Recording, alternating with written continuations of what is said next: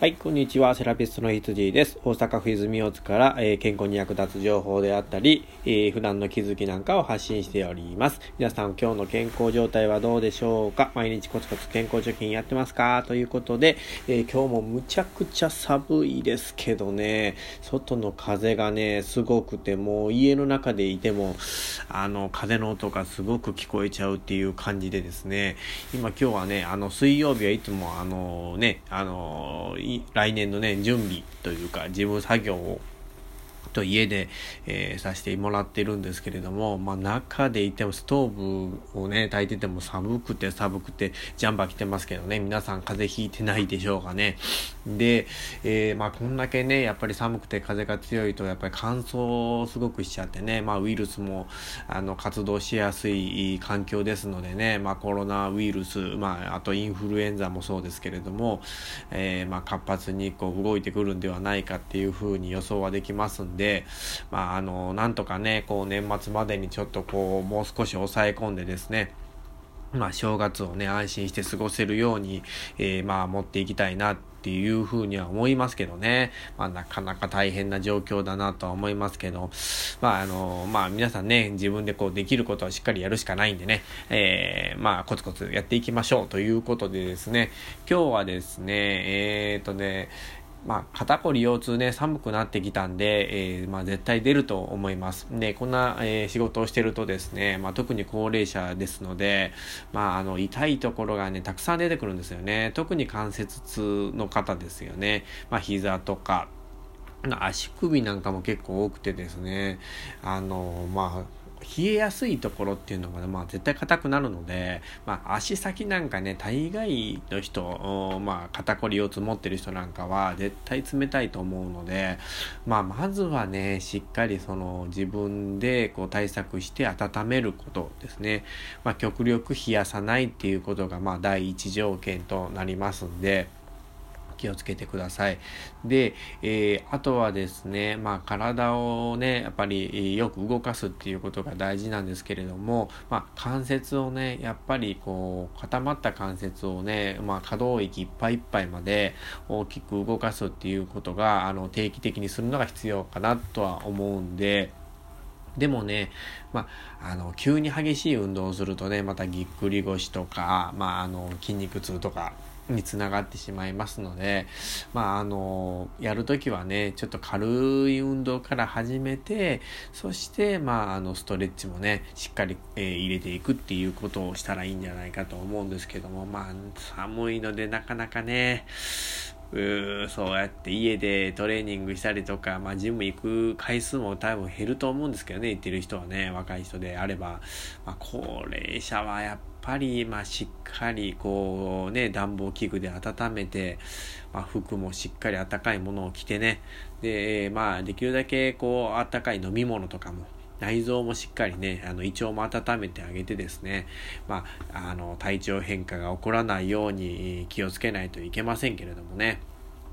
で、えっ、ー、とね、肩こり腰痛で、まあ、あの、毎回言ってるようなことなんですけれども、一番大事な、えー、箇所がありましてですね、まあ、あの、腰痛に関してはいつもお腹が大事ですよっていうのを言ってます。で、肩であれば、あのね、えー、上腕三頭筋っていうところがあるんですよ。まあ、二頭筋って力こぶの出る、あの、筋肉よく聞いたことあると思うんですけども、あの、その上腕二頭筋の、あの、裏側の筋肉ですね。よくあの、こう、たるみが出てきたって言って、プニプニプニとこう触る腕のね、肩の下のところの筋肉の下の部分ですね。あのね、ここがね、普段使えてない人が多いんですね。あの基本的にね、どうやったら働くかって言ったらね、あのぐーっとね、こう何かを押す時に使う力であったりとか、で、えー、肘を後ろに引く動作であったりとか、まあ、こういう時によく硬い三頭筋っていうのが働きます。